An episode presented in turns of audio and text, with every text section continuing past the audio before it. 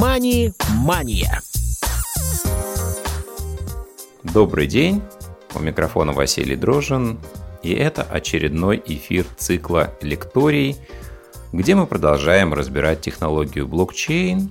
Спасибо огромное за ваши отзывы, мнения о полезности подобных эфиров. И вместе с тем возникают опасения у некоторых наших слушателей относительно того, что мы рекламируем криптовалюты.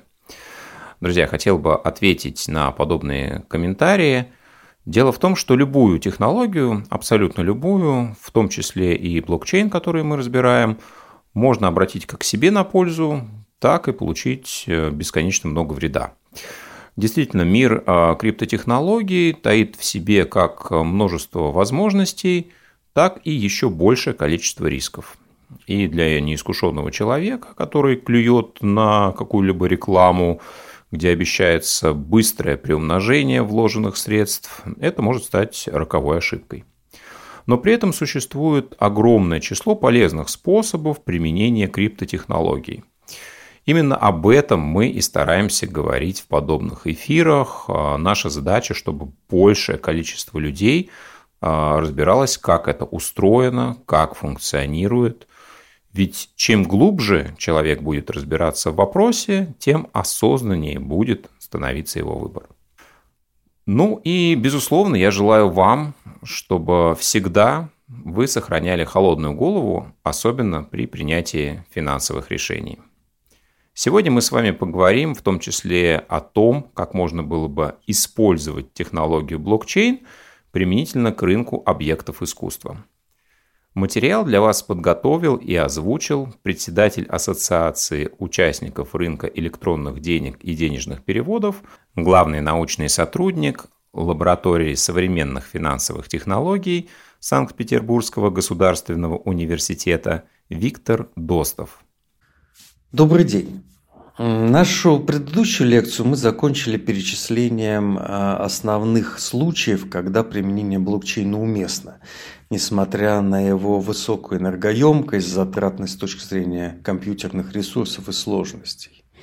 Это не институциональные случаи, это какие-то экосистемы с отсутствием доверия, это разнородные участники и финансы. Давайте разберем это все на конкретных примерах и начнем с такого немножко игрушечного примера арт-рынка. Арт-рынок – это рынок предметов искусства, картин, статуй, э, гравюр, э, посуды, всего чего угодно. И это идеальный пример рынка, на котором практически полностью отсутствует доверие между участниками. Почему? Во-первых, все участники крайне разнородны, потому что участниками арт-рынка являются художники, являются коллекционеры, являются аукционные дома, которые продают предметы искусства, являются музеи, которые закупают, выставляют, являются искусствоведы, которые объясняют нам, а, почему стиль модерн а, гораздо интереснее, чем а, абстрактная живопись или наоборот. А у нас имеются эксперты, которые определяют подлинность картин и много другого народа. И э, исторически так сложилось, что э, никто никому не доверяет. Потому что э, конфликт интересов здесь абсолютно очевиден. Понятно, что владелец или художник хочет максимизировать цену своей картины. А аукционный дом заинтересован в том, чтобы продавать картины наиболее быстро, потому что, собственно, они получают комиссию с оборота. Покупатель заинтересован в том, чтобы картину купить э, как можно дешевле, но при этом он хочет быть уверенным в ее подлинности. Эксперт, э, с одной стороны, э, должен подходить к вопросу жестко, соответственно, определяя, подделка это или настоящая картина. Но живопись устроена так, что если вы будете подходить жестко, то вы отбракуете, по сути дела, 100% картин. На подавляющем большинстве картин э, можно найти какие-то э, маленькие сомнительные артефактики.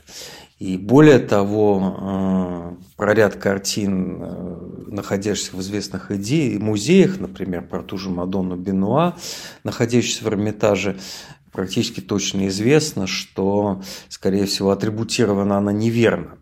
Но, тем не менее, э, вот в таком мире общего согласия, недомолвок, недомолвок и компромиссов существует арт-рынок.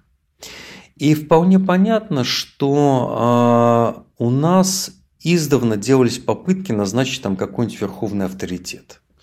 Вот давайте мы возьмем каких-нибудь больших солидных людей с репутацией, с опытом и назначим их главными по э, всем вопросам.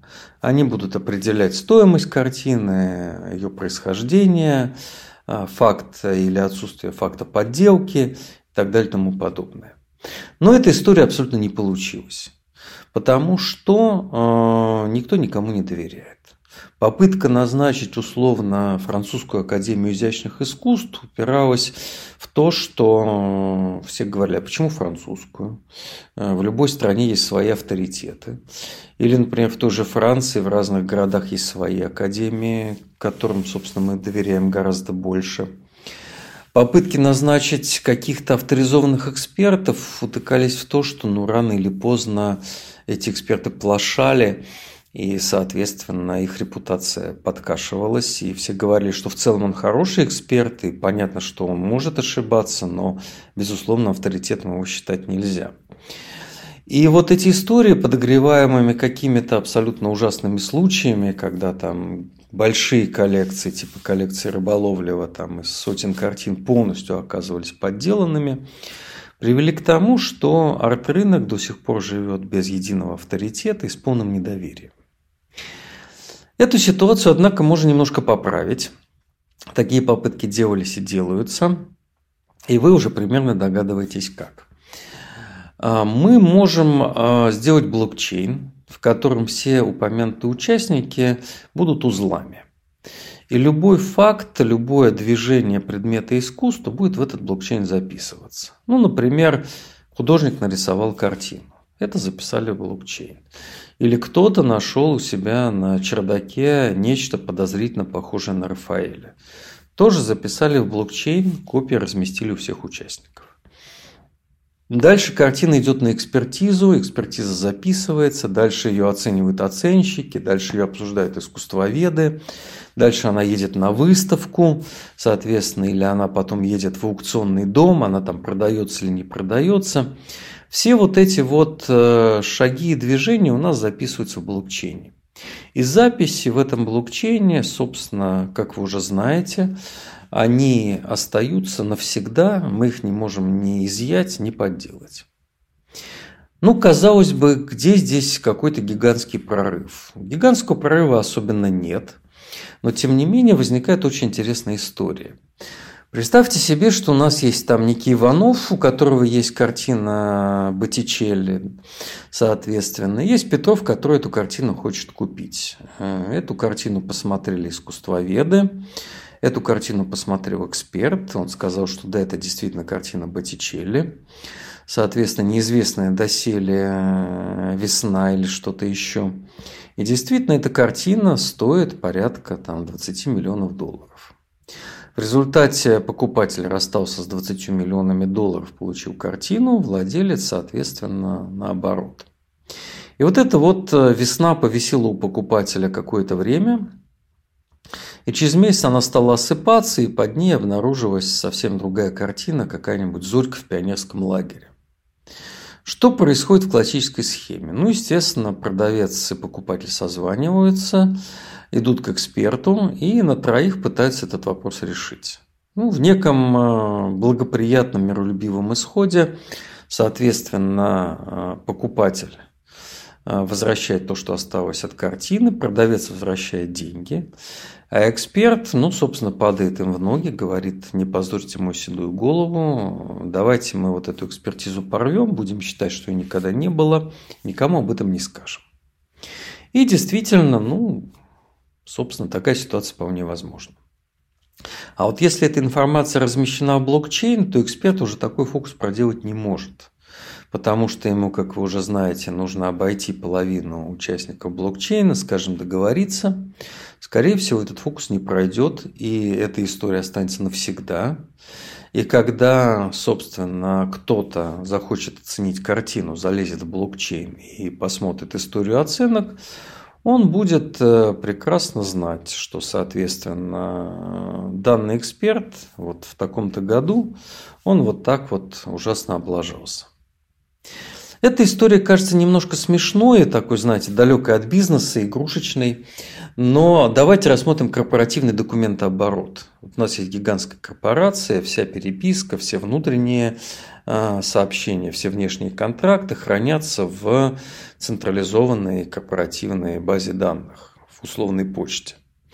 И опять-таки менеджер Иванов разместил да что-то ужасное. Он абсолютно дико накосячил.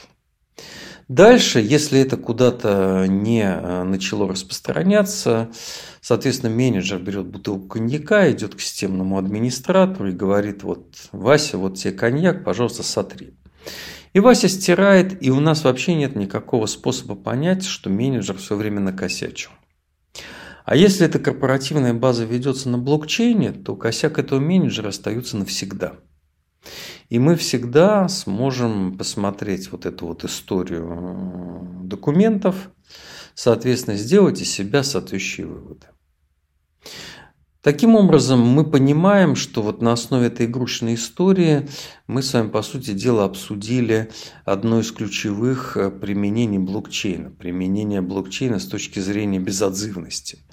Везде, где мы хотим сделать сверхнадежную базу данных, корпоративную базу данных, нотариат, неважно все что угодно, мы с вами можем смело ставить блокчейн, несмотря на вот эти вот гигантские затраты. Следующим кусочком мы с вами э, сделаем на блокчейне простейшую платежную систему. Ну, собственно, как мы можем сделать платежную систему? Опять-таки, вариантов у нас крайне мало, поскольку в блокчейне у нас есть только карточки. Поэтому пойдем следующим образом. Вот мы все с вами собрались, 10 э, тысяч человек. Мы взяли карточку, составили список. Там э, Иван, Марья, Тарас, э, Леонид и все остальные. И каждому для начала выдали по 100 тысяч рублей. Ну, давайте не будем жадничать, выдадим не по 100 тысяч, вот по миллиону рублей. То есть мы взяли карточку, и на карточке мы э, в одном столбике запишем имена и фамилии, а в другом мы запишем, что у каждого есть миллион рублей. Мы с вами пока не обсуждаем, э, как эти рубли соотносятся с реальными рублями, какая у них ценность. Э, пока нам это не важно, а потом мы опять-таки это обязательно обсудим. Таким образом, у нас есть первая карточка, мы ее разместили в блокчейн, она находится у всех, и теперь блокчейн умеет отвечать на простой вопрос, сколько денег у Ивана. Иван говорит, у меня миллион. Дальше, если кто-то в этом усомнился, ну, говорит, что Ивана там не миллиона пятьсот тысяч или там 10 а, миллионов, мы действуем по известному алгоритму, всех собираем, все приходят со своими карточками, соответственно, решаем задачки, проверяем консистентность карточек. Ну, пока у нас первая карточка, у нас никакой консистентности, естественно, нет. Вот, и большинством голосов мы присуждаем, что да, действительно, у Ивана есть миллион рублей. Таким образом, наш блокчейн даже из одной карточки уже умеет отвечать на вопрос, сколько у кого денег. Теперь нам надо а, научиться делать транзакции. Вот в этой точке вы можете поставить запись на паузу а, и немножко подумать, как можно сделать транзакцию. Ну, ответ очевиден. У нас опять-таки нет ничего, кроме карточек. Если Иван хочет заплатить Василию тысячу рублей, и Иван с Василием делают карточку, на которой написано Иван минус 1000, а Василий плюс 1000. И мы эту карточку размещаем в цепочку. На самом деле мы можем туда разместить еще а, не чисто платежную информацию, мы можем разместить туда какой-нибудь контракт, например. Да? То есть можем написать, что это не просто 1000 рублей, а Иван покупает у Василия 10 килограмм яблок, чтобы потом Василий не мог сказать, что это был просто подарок, ни про какие яблоки он не знает. И тогда если Иван с Василием потом разойдутся по вопросу о яблоках, мы опять-таки собираем всех участников, а, задачка, голосование, и выясняем, что да, действительно транзакция такая была. Здесь возникают два э, таких важных момента. Первый момент, э, предположим, у нас в системе прошла хотя бы одна транзакция. А на самом деле, ну, вы понимаете, что в реальной системе, в биткоинах, в эфирах, в дочкоинах и везде эти транзакции идут постоянно. Вот если у нас прошла хотя бы одна транзакция, у нас вопрос, сколько у кого денег, он усложняется. Потому что в отличие от банка у нас нет уже единой таблички, где указаны остатки на счетах. То бишь, если мы хотим понять, сколько денег у нас на данный момент есть у Ивана, мы должны взять первую карточку, где указано, сколько у него денег есть э, на старте. Дальше просуммировать все транзакции, которые Иван заплатил, просуммировать все транзакции, которые Иван получил, вычесть одно из другого и прибавить к начальной сумме. То есть это такая, как это часто бывает в блокчейне, вы уже знаете, очень утомительная и емкая процедура. Но тем не менее, э, блокчейн умеет это, это делать, и ответ, в общем, вы получаете в итоге. Вторая история связана с тем, что называется double spending ом, это двойная трата. Поскольку, вообще говоря, э, Иван может размещать произвольные карточки в произвольном блокчейне, он может собственно, взять и разместить карточку, где он переводит э, миллион рублей Василию, следующую карточку, где он переводит миллион рублей Леониду, следующую карточку, где он переводит миллион рублей Алене, и это будет, собственно, абсолютно валидно, если мы не смотрим на содержание карточек. Вот как вы помните, вот тот блокчейн, который мы обсуждали, он абсолютно не чувствителен к содержанию карточек. Участники никак не анализируют, что написано на карточке. Они просто ее читают и проверяют на соответствие заявленным, соответственно, версии. Вот здесь, если мы позволим делать так, то Иван может разместить произвольное количество транзакций на произвольную сумму. Чтобы это предотвратить, мы договоримся, что размещая карточку, э, получив от Ивана карточку на транзакцию, все участники будут смотреть, а есть ли у Ивана достаточно денег. То есть они будут проверять, сколько сейчас у Ивана есть денег и хватит ли остатка на транзакцию. И только если этого остатка хватает, тогда размещается карточка. Иными словами, если Иван пытается разместить первую карточку на миллион, мы проверили, и все прекрасно сработало. Значит, если он пытается разместить вторую карточку на миллион, мы берем исходную сумму Ивана, проходимся по всей цепочке транзакций, говорим, Иван, у тебя сейчас, извини, 0 рублей, и карточку с транзакцией на миллион или даже на 10 рублей мы от тебя больше не примем. Вот раздобудешь денег, приходи опять. Таким образом, мы э, осуществляем контроль над двойным расходованием, при этом заставляя, собственно, всех участников системы, по крайней мере, именно в этом аспекте, вести себя честно. На самом деле, то, что мы вам сейчас э, рассказали, это, по сути дела, э, основная часть любой криптовалюты. Биткоина, опять-таки эфира и вот такого длинного списка, который неоднократно упоминал. На самом деле биткоин э, представляет собой не что иное, как цепочку карточек, содержащих транзакции и небольшие дополнения к этим транзакциям. Соответственно, э, есть небольшие отличия э, в силу технологических причин на карточке э, биткоина размещается не одна транзакция, а на каждой карточке размещается порядка тысячи транзакций. Это сделано в силу неких технологических соображений, но, как вы понимаете, это абсолютно не принципиально. Да? Пишем ли мы э, одну транзакцию, две, десять или сто. Алгоритмы от этого не меняются. И, собственно, если мы взглянем на диаграмму э, того, как устроен биткоин, немножко упрощенную, мы действительно увидим, что это карточки. Да? На каждой карточке есть содержательная часть, состоящая из транзакций. И еще на каждой карточке есть э, хэш-функция. Вот это слово мы с вами пока еще не проходили, мы его потом попытаемся выучить. Но хэш-функция является математическим эквивалентом э, маленького нашего фотоаппаратика или нашего ксерокса. То есть, когда мы посмотрим на биткоин, мы видим, что он действительно представляет собой не что иное, как э, цепочку карточек с транзакциями. И на каждой карточке хранится маленькая фотография от всех предыдущих карточек. И, собственно, э, мы можем сказать, что биткоин представляет собой вот этот вот классический блокчейн, который мы изучили, к которому добавлено немного финансовых функций. Одну из финансовых функций мы с вами уже прошли. Это функция, соответственно, проверки на двойное расходование. Но там будут и другие функции, которым мы с вами опять-таки в нашей э, лекции про биткоин подробно вернемся.